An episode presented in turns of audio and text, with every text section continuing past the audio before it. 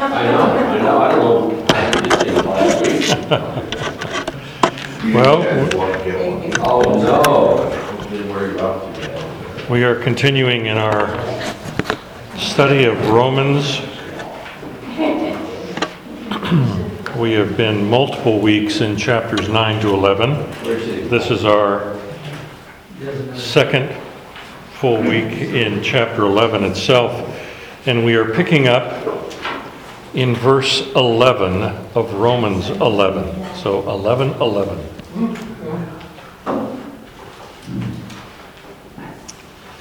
Just as a little background, so that we can take it a kind of a running start into what we're dealing with here.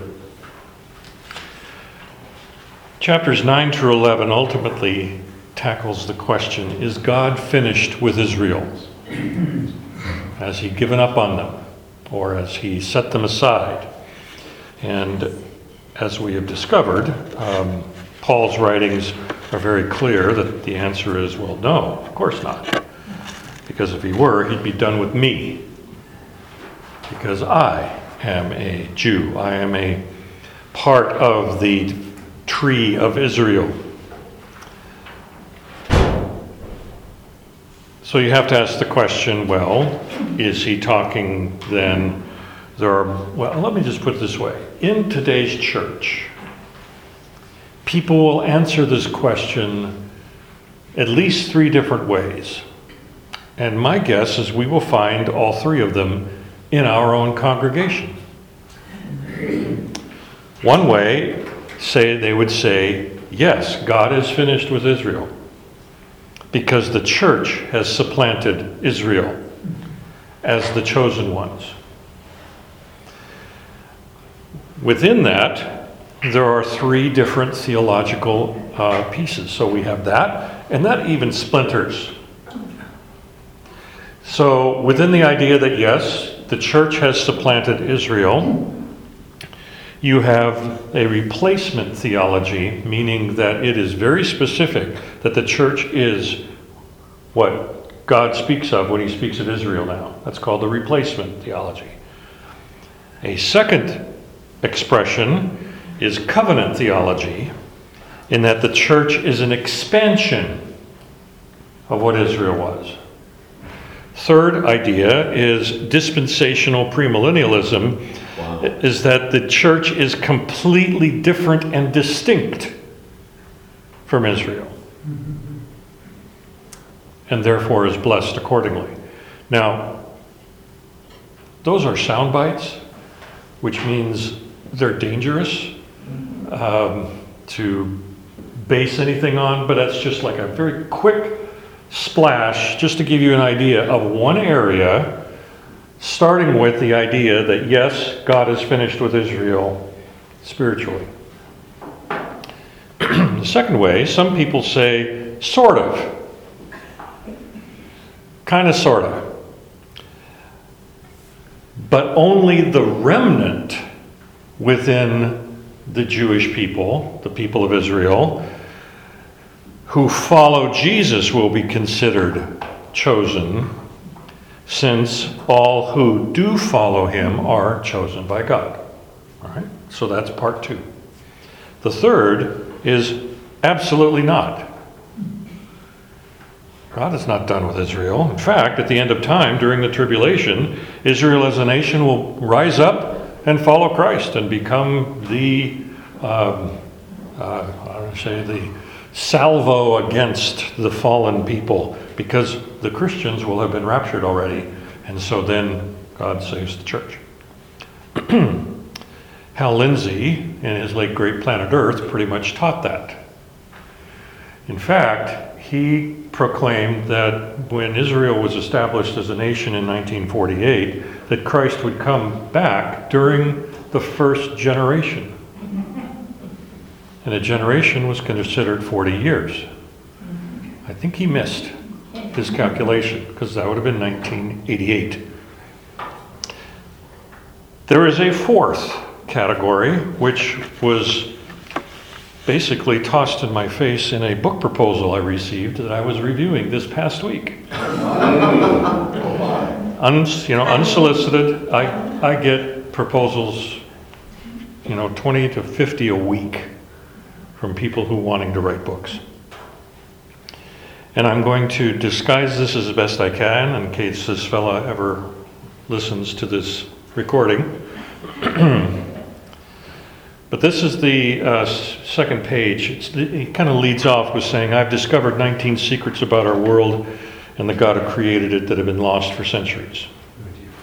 And that these secrets will change the hearts and minds of anyone who's looking, truly looking for meaning and direction in their life. All right, you know, I, I, I'm used to that. But that isn't what I focus on. That's the immediate, no, thank you, I'm not interested. But here came the next paragraph. This journey also took me into the question of why do so many cultures hate the Jews? Which led me to ask my pastor, will God save the Jews? Now think about our original question here. Is God done with Israel?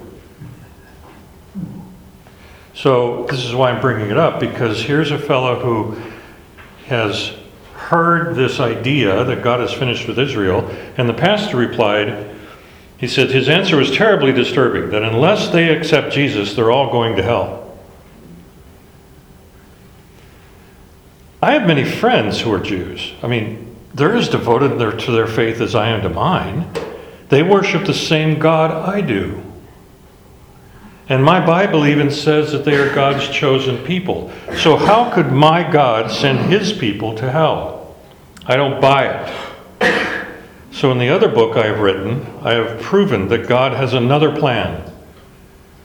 So, anyone who has a Jewish friend will find comfort in this book, and it's my prayer that my Jewish friends may find hope and pride in what God has in store for them. And then he follows with a line I think these are, time, these are timely words as world politics and social media continually expose how much we need to find ways to just get along. That's not uncommon, my friends. In our society, it's a laissez faire when it comes to faith. It's a laissez faire. You can believe whatever you want as long as you don't hurt anybody. Sure, I mean, you can, I can see some nods. And that cuts back to this question in Scripture, because we talked about it last week, week, is God faithful? We all say, yes, of course he is. Does God keep his promises? Yes, of course he does. Well, what were his promises? That I will bless my people. And so Paul's asking the question well, if that's the case, has God failed to keep his promises? And of course, he says, absolutely not. Has he rejected his people? Well, no. He said there's always a remnant. And then he uses the story of Elijah, who said, I'm the only one. And God says, Well, I actually have 7,000 waiting. Um, besides you, you're not the only one. I'm taking care of my people. There will always be a remnant. So, lest you think I have an answer to this question, let me just dispense with that concept right here. I am merely trying to say here are ways of looking at it, and if you want to really get into a pitched battle with someone in church, use the air hockey table as a challenge, and whoever wins must be the winner of the argument. That's how important it is. It doesn't change your relationship to God. It should not. It may change how you look at end times, which ultimately we have no idea. I- when we were when we were teaching in uh, Thessalonians, I brought out all my books that predicted when the end of time was coming. Um, the famous one was the one in the, the Lord was coming, 88 Reasons Why the Lord Was Coming in 1988. And the guy obviously missed. it wasn't Hal Lindsey, it was another fellow. And he then came out with a sequel because he had forgotten the year zero. And so the next year came out a book, well, it was going to be in 1989. The problem was, is while he was promoting that book, he was taking speaking engagements in 1990.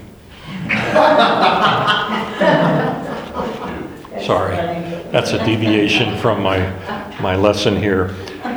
All I'm trying to say, these are big picture questions. We should explore them because they are in Scripture. And Paul is trying to answer these questions because he's being asked them all the time. Never forget, Romans is written to a group of people, a church that he has never met. And he's been teaching and preaching to Jews and Gentiles for years. And so, even in how we set this up, even in you looking at your handout where I have these little headers, you know, question answer, you know, those aren't in Scripture. But he's anticipating the question before the question is asked. Yeah. And I'm just gonna say, so he has a whole group of frequently asked questions. Yes, he definitely is. He has an FAQ on his website. Yeah, Out of cut. You know, so he can just, you click through the, you know, paultheapostle.com, and there's the FAQ, it's all there. It's called the Book of Romans. So, in that, in the light of that, because we tend to take these and then pull out what we like and we don't like, and then we put it into our framework that we've determined is the truth, and then we argue about it. Let's, so let's just look at what the Word says. I would say one way to do this is let's read together verses 11 through 14 as a group. So we have at least this first section uh, together, and you can see by how I've uh, rearranged it that it instead of one just blur of text, you kind of see the Q and A format. Verse 11. So I ask, did they stumble in order that they might fall? By no means. Rather, through their trespass, salvation has come to the Gentiles so as to make Israel jealous. Now, if their trespass means riches for the world, and if their failure mean riches for the Gentiles, how much more will their full inclusion mean? Now I am speaking to you, Gentiles, inasmuch then as I am an apostle to the Gentiles.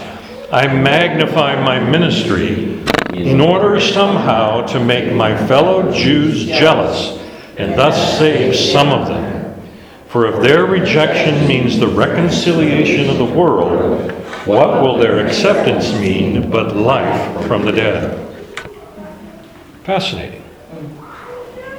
So I ask, did they stumble in order that they might fall? Does this mean that they're beyond recovery? Never forget, Jesus was a Jew. Barnabas was a Jew.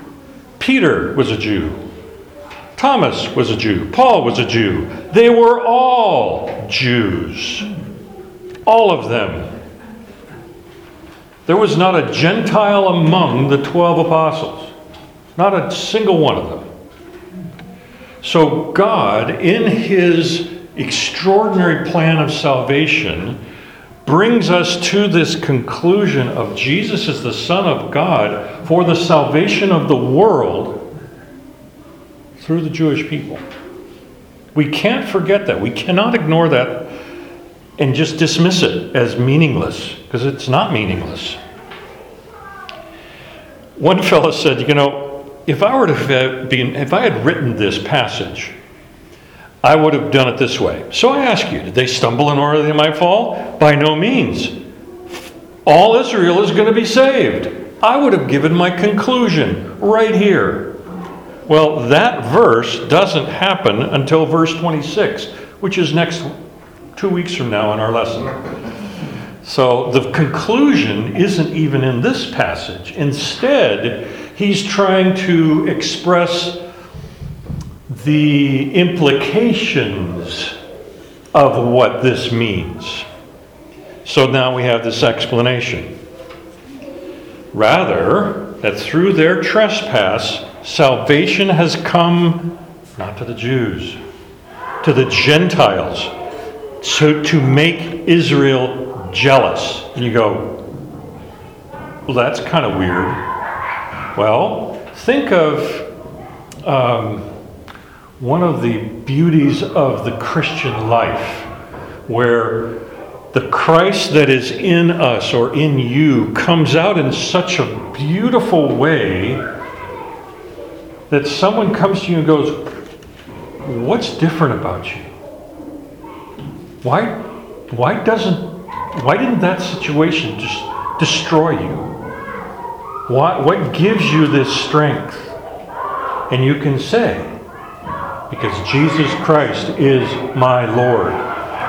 Boy, we have an excited room next door. Why don't we just open the window and let them in? Sure. Yeah, we can say that maybe we should ask that they stumble in order that they fall. Uh, oh, that's terrible. Sorry. They're having a good time. It's just these walls are paper thin. now that's now a permanent part of our recorded record. Okay. So, this idea that the salvation for the Gentiles is going to make the Jews jealous, you might go, well, that's kind of a weird statement. But he's already said it. He said it in chapter 10 of Romans. Verse 19, but I ask, did Israel not understand? Moses says, where he's quoting Deuteronomy 32, I will make you jealous of those who are not a nation. With a foolish nation, I'll make you angry. He's already tipped his hand in this argument. But to really see it, you have to go over to Acts. So open your Bibles into Acts chapter 8.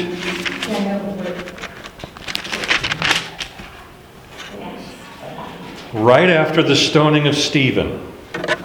So Stephen has been stoned. He had had that extraordinary sermon. He is now um, expired. Guess one way to put it. In verse 1, it says, And Saul approved of Stephen's, or his ed- execution. That's the Paul of Romans. And there arose on that day a great persecution against the church in Jerusalem, and they were scattered throughout the regions of Judea and Samaria, except the apostles. Drop down to verse 4. Now, those who were scattered went about preaching the word. Philip went down to the city of Samaria and proclaimed them the Christ. Then jump over to Acts 11, verse 19.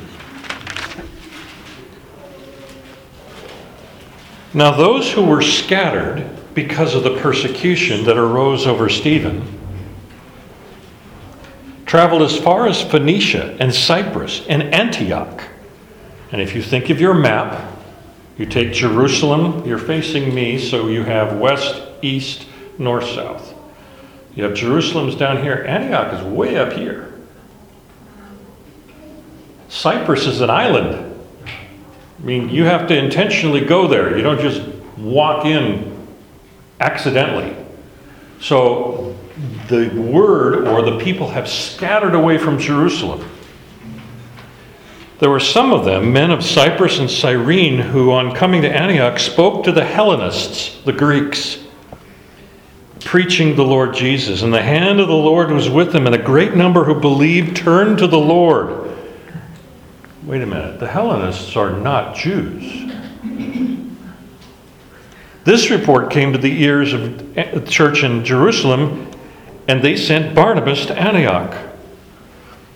And when he came, he saw the grace of God, and he was glad. He exhorted them all to remain faithful to the Lord with a steadfast purpose.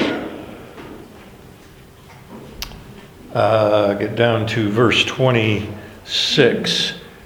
And when he found Saul, he came. So Barnabas went to Tarsus to look for Saul. And when he found him, he brought Saul to Antioch. And for a whole year, they met with the church and taught a great many people. This is the beginning of Paul's ministry.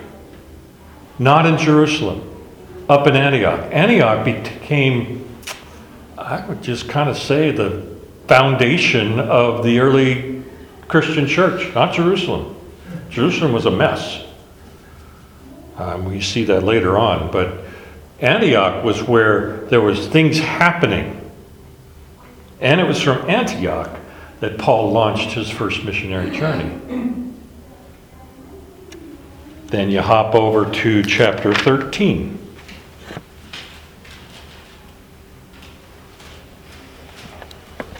So you have Paul and Barnabas on their missionary journey. In verse 13, Paul and his companions set sail from Paphos and came to Perga and Pamphylia, and John left them and returned to Jerusalem. They went on from Perga and came to Antioch and Pisidia. It's not the same Antioch of Syria. It's closer, it's in Turkey, basically, for lack of a better geographical connection.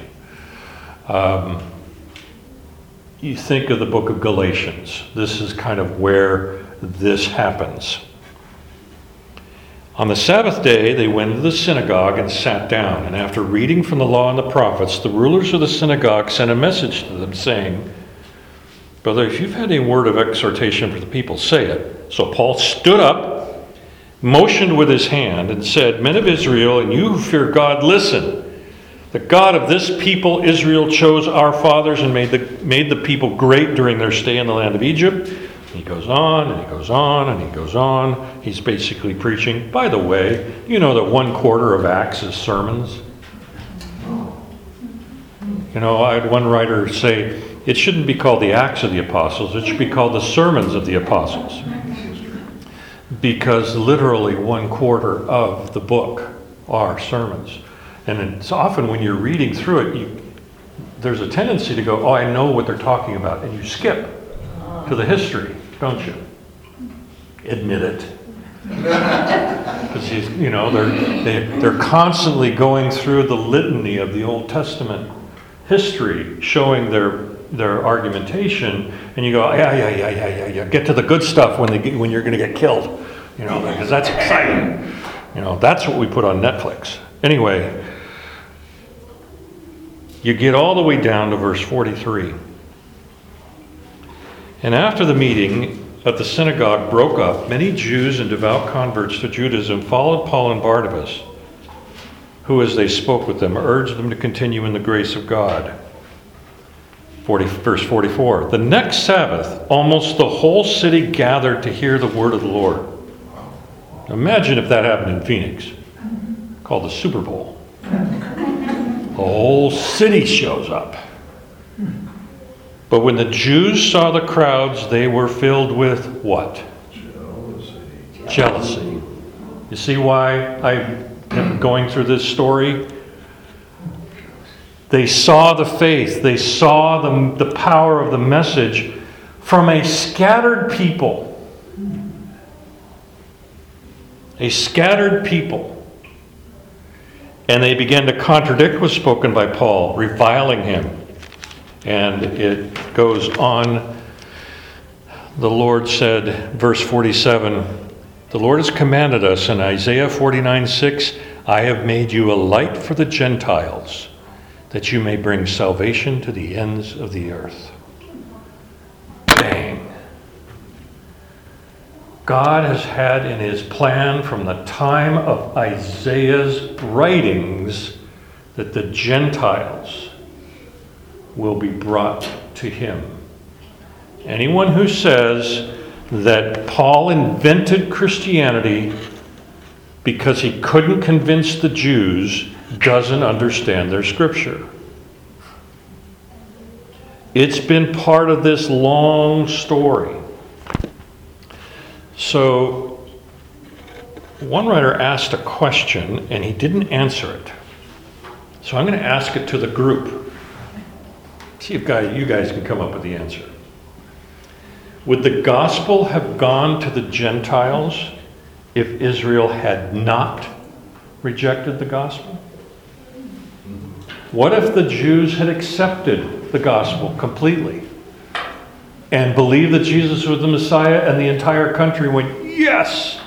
Would it have gone to the Gentiles? Sure. Yes. Sure. You'd say naturally, but God wishes for all to come to him. The chosen race, chosen example to the world was Israel, good or mm-hmm. bad.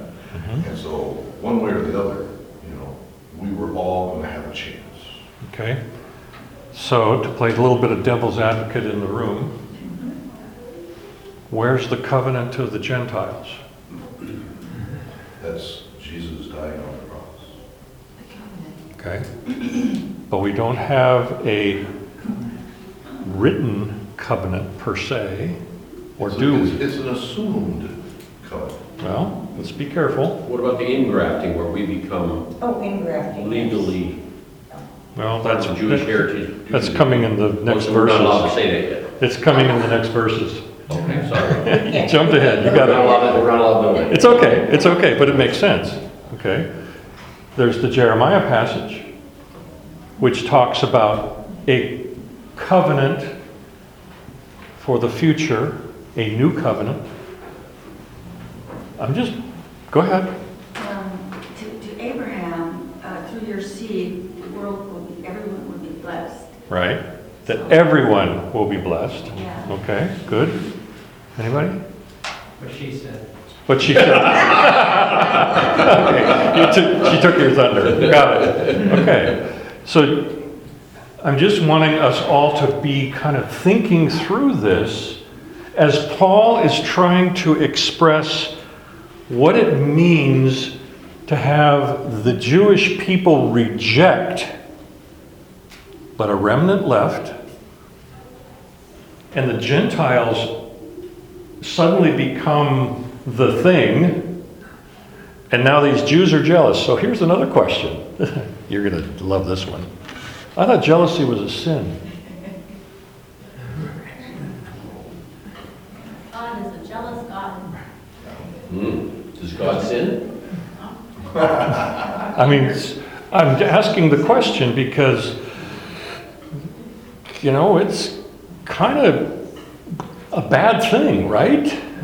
Or is it? You see, jealousy based on narcissistic things is wrong. Saying that is attractive to me, can you tell me more? I would like that not from a gimme, gimme, gimme. It's a quest for improvement, especially on a spiritual level. So we have to be careful. We don't go, oh yeah, it's a good thing to make someone jealous. Um, depends on your situation. Let's just make sure our language is, is, is appropriate and correct. As I wrote here, we made to make Israel jealous, not to drive away, but to attract. See, there's a difference. There's that idea of making them jealous so that they turn away. No, it's to, to make them turn around. Now, you come down to uh, you- you- verse 12 their trespasses can mean riches for the world, and their failure mean riches for the, for the Gentiles. How much more will their full inclusion mean? Someone's made the comment that, um, and I, I, you, know, you always have to keep things in context to what they're trying to say. But if you find in today's world a someone who has been raised Jewish and has been very, uh, very strong believer in the Jewish traditions and the Jewish religion, if they convert, it's a big deal. And they're vocal about it. Very vocal about it. Because their entire life has been changed. It just popped in my head. I remember, oh golly, so we put this in context.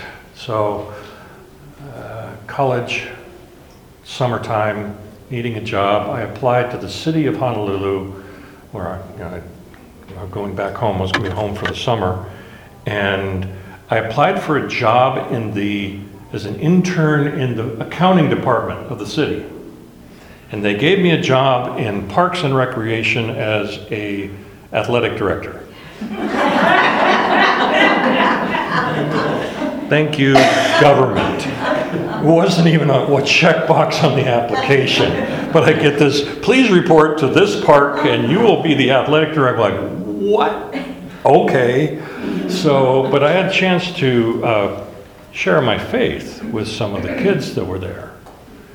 And there was this 12 year old young, young boy, and he's Buddhist, grew up in the Buddhist home, and man, he was curious about Christianity. He wanted to know everything. And he'd pull me aside and he'd ask me questions, and then we'd get involved in other things. And he'd pull me aside, ask more questions. And finally, I got to that point of saying, Well, you need to make a decision. And he looked me right in the eye. He said, If I choose this, I can't go home. So I'm going to say no. I didn't know how to answer. I was too young. Um, you know, I didn't have enough experience to. I was just blown away by that response. But I thought, let's say he was 19 or 20, would he have been able to pull away from his family or become a witness to his family? So we talk about these folks in these persecuted areas. This is what they're faced with every day. And they're not just faced with familial rejection, they're faced with death and destruction. Anyway, sorry, not in my notes, just something that popped in my head thinking about this. The immensity of what's being talked about here. Verse 13 I'm speaking to you, Gentiles, because I'm an apostle to the Gentiles. I magnify my ministry in order somehow to make fellow Jews jealous and maybe save some of them. For if their rejection means the reconciliation of the world, what will their acceptance mean but life from the dead?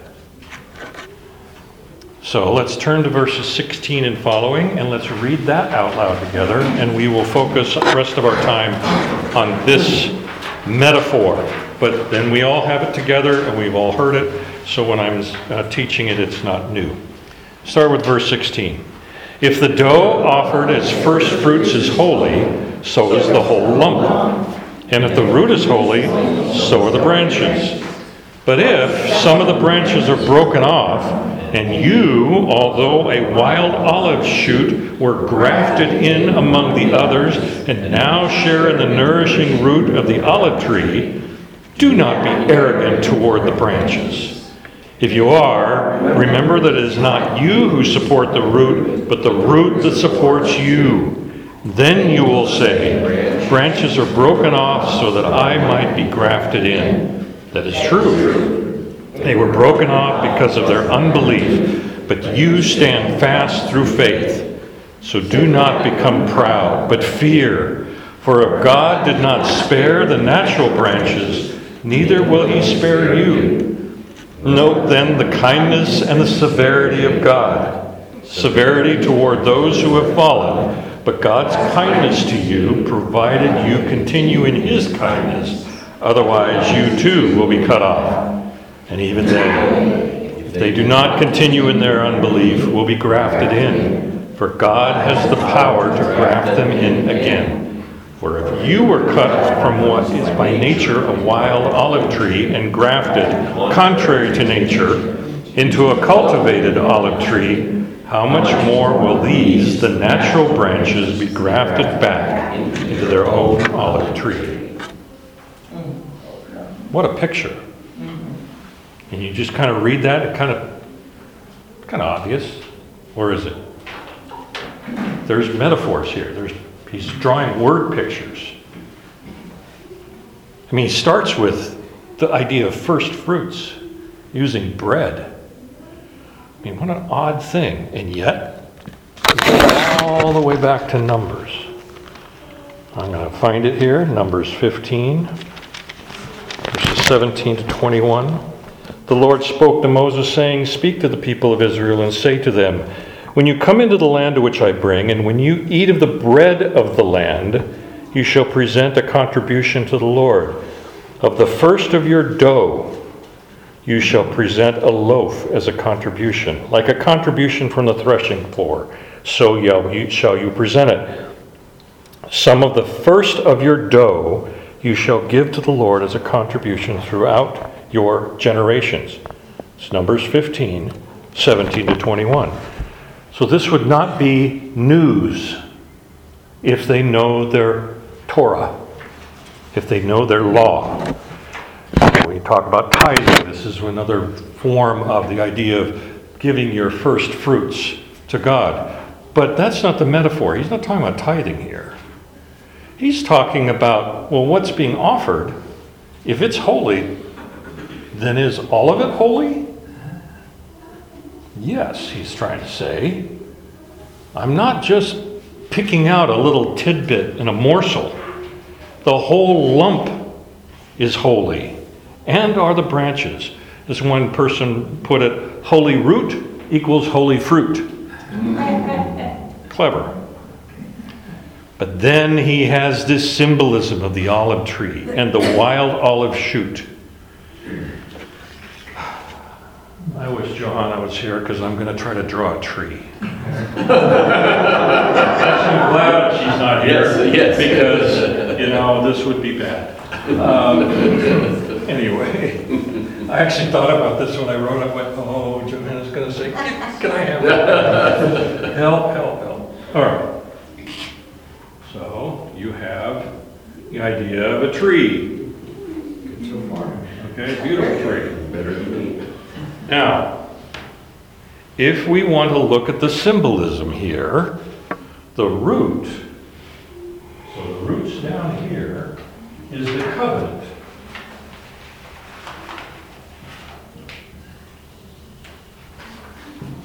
That's that promise, that's the basis of this relationship. The tree itself, just for the metaphor, okay? And remember, all metaphors break down. So if we want to get too picky, this whole thing will fall apart, the tree will fall over, and we'll have a nice kindling. Um, But the tree itself is Israel, so the root is here. Out of that root comes, out of the root of Jesse comes Israel. If you want to take it, it's not in the passage itself, but you think of the inner working of a tree. You have the sap that kind of comes up. Well, those are the blessings from God that feeds the tree itself. However, there are some branches that break off and they lay on the ground. Oh, sorry, bad trees. Okay, these are the unbelievers. Now you take the wild olive and you graft them on to the tree. They weren't there originally, but they have been grafted on, and this is the Gentile. And this is the unbeliever. Unbelieving Jew. All right? So you kind of get the picture that he's trying to draw. Not the best art in the world, but at least you get the idea. Some of the branches were broken off, and it's interesting, Paul changes the you from plural to singular here. And you, and the rest of this passage, anytime you see the word you, it's singular. So he's getting very specific with the Gentiles.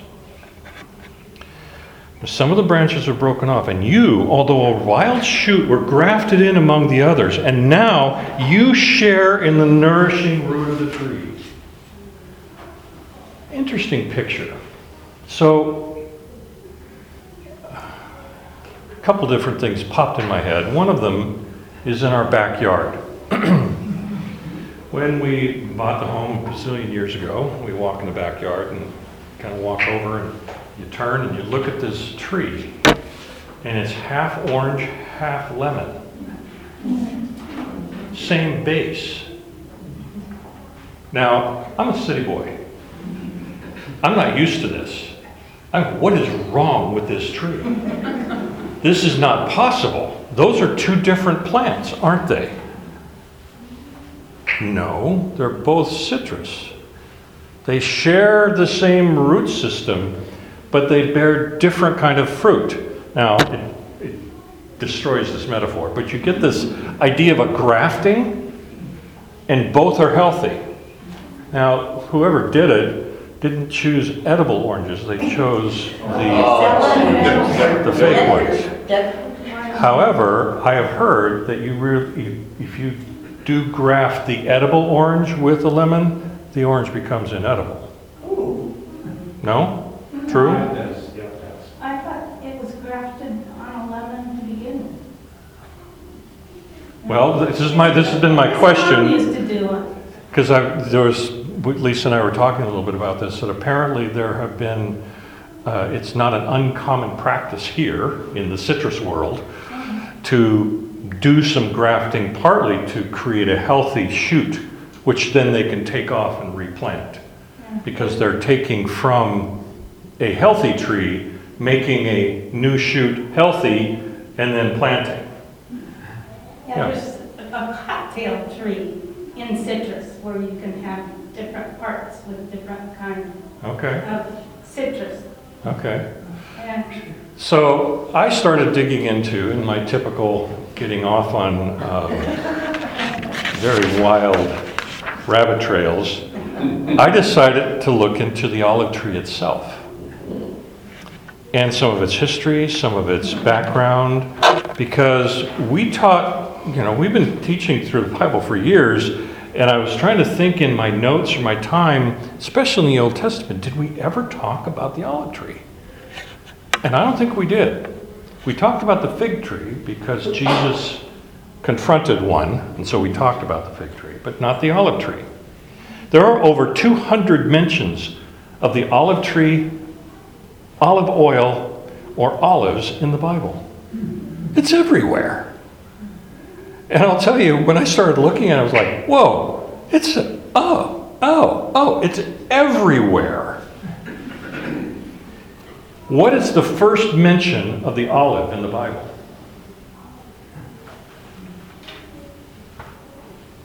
Would it be Noah? Exactly. The dove is let loose and comes back with what? An olive leaf or branch. Signi- and it was said it was fresh, which signified that the water had receded. Of course, that has driven botanists nuts. Because if you drown an olive tree, it dies. So the idea is that the water came up and then the water came down. And those trees were still viable. It wasn't like they were brand new growth. It was that there had been, there was enough that they survived. They flood. Interesting. And at the higher regions. So obviously, the way the, the whole water thing, the whole, that whole story, we tend to pull all that apart. But we have the olive branch is a symbol for peace. Why? He killed all the sinners. There was nobody left. There was nobody left, and it was a symbol of restoration and peace in the land, etc., cetera, et cetera. And then you can, that's where it became this uh, symbol forever. You go to Jerusalem, and right across the Kidron Valley is the Mount of Olives. So I have this picture in my head when I was able to go there as a college student on a tour of the, the, the, of the Holy Land. And we went to the Mount of Olives, and we went to the, at the bottom of the Mount of Olives is the Garden of Gethsemane. And you walk into the Garden of Gethsemane, and there's these massive, gnarled, twisted olive trees. And they are luscious, they are alive, but they're big and just totally gnarled. And I, you know, part of our group, this one lady, she broke away from the group and hustled over, fell to her knees, and she was praying. And she got back up and came over to the group and says, I just prayed under the tree that Jesus prayed under. And we all, you know, that's what, what kind of neat idea. Let's all do that. Until the guide said, um, in 70 AD, the Romans cut them all down. When they destroyed Jerusalem, they did not leave a stone unturned and they literally cut down all of the trees on this area. All of them. So what we have now are the grandchildren or the children of those original trees. And he even said, We're not sure how old these things are, but they are well over a thousand years old. That's incredible. They're like the redwoods of the desert climate.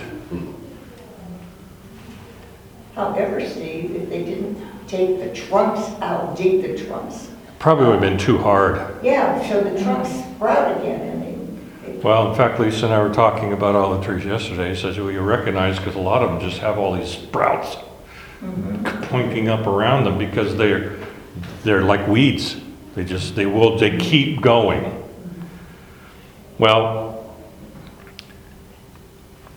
uh, let's see. I dug into a very old book. This is called The Natural History of the Bible. This particular edition is from 1911. But the first edition was in 1867. This fella, according to the preface, spent an entire year in Palestine with a uh, botanist and a zool- zoologist collecting samples of every animal, plant that they could, and he wrote this entire book. I mean, you pick something. I mean, the leopard, there's a whole article on the leopard, the, uh, the sheep, the, how birds nested, the eagle, all of that's in this thing. And it's 150 years old, which I found fascinating. I'll, you'll, you'll hear what I, because I'm going to read from it. Rather than having a modern look, it's a look at the way it looked like, much closer in history, well, by 150 years at least. But there was no modern inventions. So the agrarian society is very, um, very evident. He writes about the oil. The produce of oil is enormous 10 to 15 gallons per tree. I did not know that. And which made it interesting because in uh, 1 Kings 5:11, King Solomon sent the king of Tyrus, King Hiram, a hundred thousand gallons of olive oil for trade. That's the oil of 10,000 trees, which meant there were probably a few of them to draw from, because that was the extra for trade. The fruit of the olive is one of the, mo- the first necessities of life in the East. Not only does the lamp depend on it, because candles are rarely used. And I thought, well, why don't you just flick on a switch? Oh, Oh, wait, this is 1860 when he wrote this. Um, these little guys weren't around. There wasn't a power grid.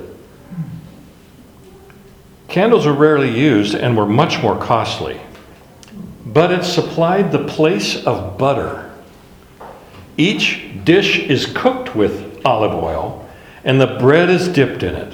The soap of the country is exclusively made from it. The berry, when pickled, is the husbandman's only relish. And when he goes to the field for his day's work, his dinner consists of a handful of olives wrapped in the thin, tough barley cake.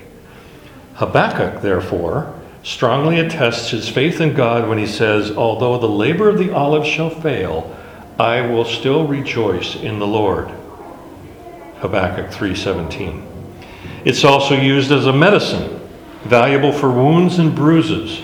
The good Samaritan applied olive oil to the person he found in the road and was rubbed on the body after a bath. It was employed to dress the hair. We find this in Psalm 22 and Matthew uh, 6. And to mix with the offerings of sacrifice in Leviticus 2:1 and for the anointing of priests, kings, and prophets. The wood is very handsome, has a rich amber color and finely grained, and is still largely employed in the finest cabinet work. It supplied the cherubim on the Ark of the Covenant. and the doorposts of the Temple of Solomon. I had no idea. So, let me just take you on my rabbit trail a little further.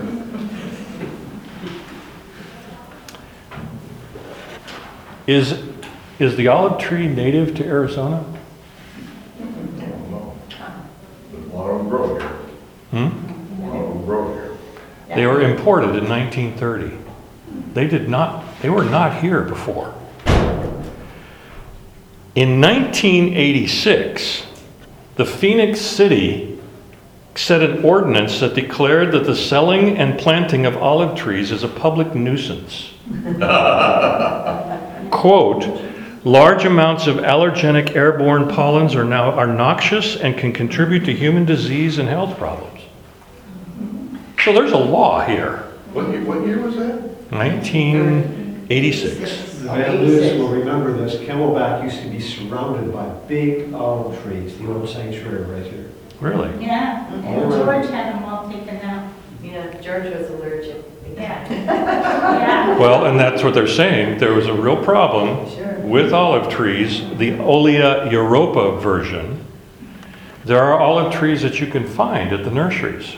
You can buy them and you can plant them in your home, but they don't bear fruit. So those are okay. In fact, there's a quote from a guy who has an olive oil farm out in Mesa. He's very upset at this ordinance.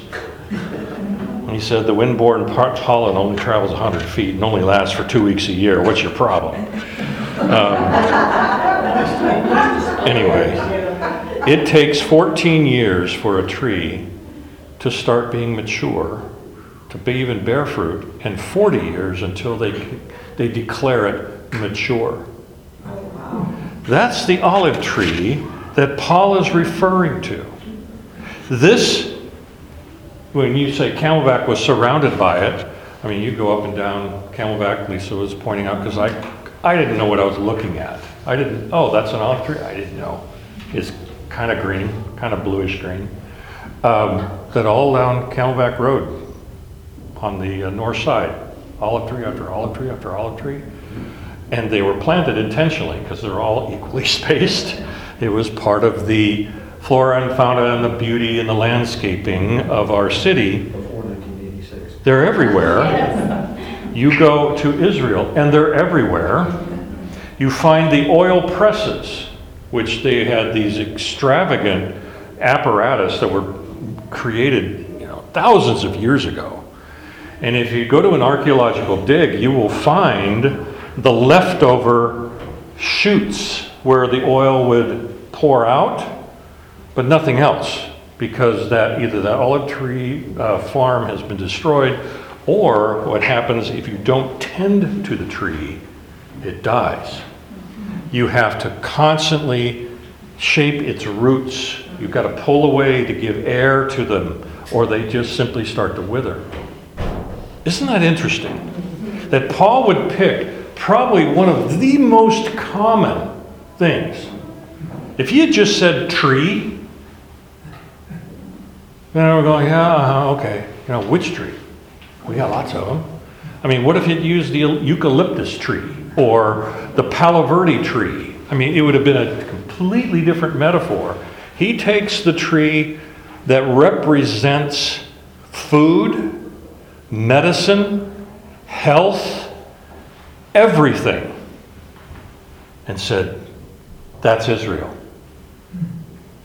But some of you won't believe and they fall off. So we take the wild growing ones, the ones that have not been cultivated, the ones that are just growing along the sidewalks that are, eh, they're not in very good shape. And we're going to take that, and the, the Gentiles, we're going to graft them into this tree. And you won't be able to tell the difference. So that metaphor has also driven botanists nuts because they say it's the wrong way around. In verse um, 20, get my verse here correct? Verse 24 For if you are cut from what is by nature a wild olive tree and grafted, contrary to nature. They would find the wild olive tree and take a shoot from the good one and put it in, and it would draw from that and become a good one. Just the opposite. So some try to make spiritual application, spiritual application out of that. It's possible. Paul's entire point here is to say that the Gentiles are part of God's plan.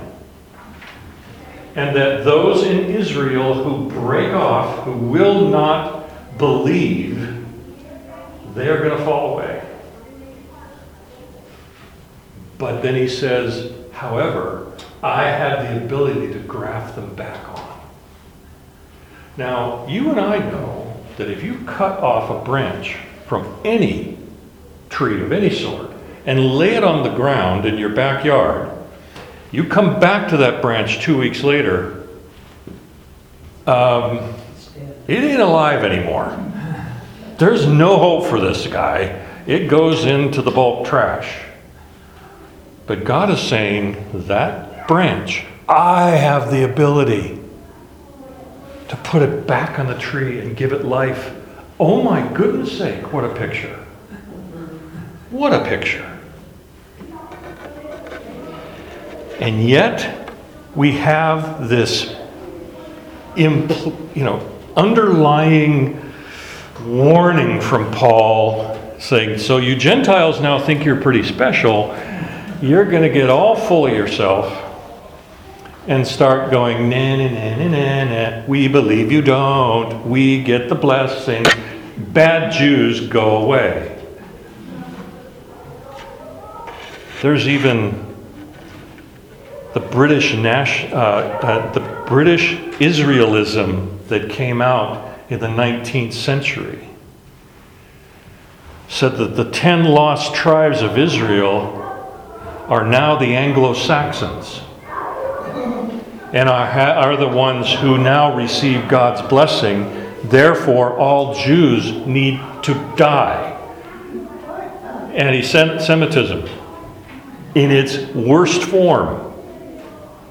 This came out of that idea that God has not, is no longer blessing the people of Israel. So we have to be so careful when we start doing this, saying, oh, well, it comes down to the idea of unbelief. It's not a racial thing.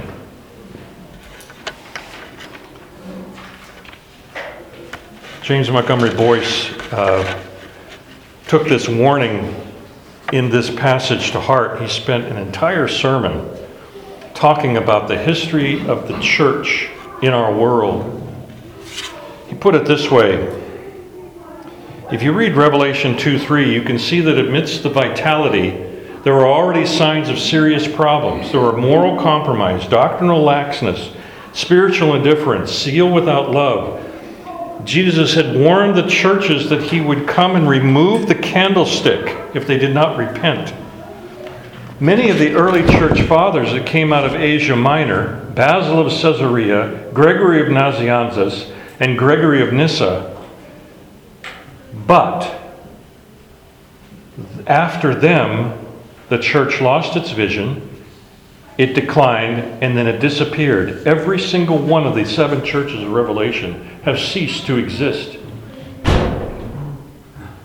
And once the Muslims conquered Turkey, Christianity disappeared. Today, the land where Paul did so much of his ministry is now a mission field. In the same lines, we can think of the church in North Africa that, that produced Origen, Augustine, Tertullian, some of the greatest thinkers of the early church. They lost its vitality and was eventually taken over. And today, North Africa remains solidly Islamic. From a birthplace of great theologians, North Africa is one of the hardest, hardest areas to witness. Then he moved to Italy and starts talking about the Roman Catholic Church and how it had lost its way. And then the Protestant Reformation comes, and you see all the beautiful churches, he called them the stately churches of France, Sweden, Denmark, England, and Norway that today stand empty. They have a form of religion, but they deny the true power of God. And then he turns his eyes to America. And boy, that part of the sermon started to hit home. The danger of this idea that, hey, yeah, we're part of the tree. We don't need to be care. We don't need to be concerned about our theology. So there was a cartoon by Doug Marlette that showed a Jeopardy form of um, scene. You know, the final Jeopardy where you write down the answer and then they pop up, you know, what people wrote. And the end, the question was, name the Trinity. And it was, it, by the way, this particular form of Jeopardy was part of the joke, was um, sponsored by the Presbyterian USA General Assembly. The first person wrote Father, Son, and Holy Spirit. Ding, ding, ding, ding. Second person wrote Mother, Child, and Womb. The third person said Rock, Redeemer, and Friend. And the fourth one wrote Rock, Paper, Scissors. But the caption of the cartoon was Bad news, we just got word that the Episcopalians are praying for us. Obviously, the point is you start theological drift, you end up with empty churches. Once you leave the solid rock of biblical authority, you step into the quicksand of public opinion where anything goes and no one can tell you that you are wrong.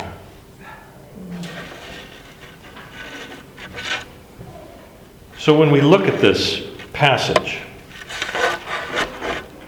and we step back from it and we look at the tree and we look at the promise to the people of Israel, the promise to the Gentiles to become part of the family of God, which those of us who are part of the family of God receive this blessing. Our view, we tend to look at the outward, God looks at the inward. We value popularity, God values character. We admire intelligence, and God looks at the heart. We are impressed with those with money, and God honors those with integrity. We talk about what we own, and God talks about what we give away. We boast about those people that we know, but God notices those that we serve. We value education, and God values wisdom. We live for fame, and God searches for humility. Our view is temporary, and God's view is eternal. This picture of the promise of God to his people, Jew or Gentile, there's no Jew nor Greek, no male nor female. If you believe in the Lord Jesus Christ and confess with your mouth that he is Lord and that God has raised him from the dead, you shall be saved. That is the message of Romans 9 through 11. And we will continue this theme next week. Or the Two fall. weeks. Two weeks, sorry, right, two weeks. Yes, next week. Don't expect me to talk. Let's pray. Lord, thank you for our time together. Again, you just open up so much, so much interesting information and background and depth to what seemingly is words we just pass over and we read when we're reading your word. I just love this about your word is that we could we could come back to this passage again next week and spend another hour and still not plummet steps. Lord, thank you for the blessing to have this opportunity. In Jesus' name, amen.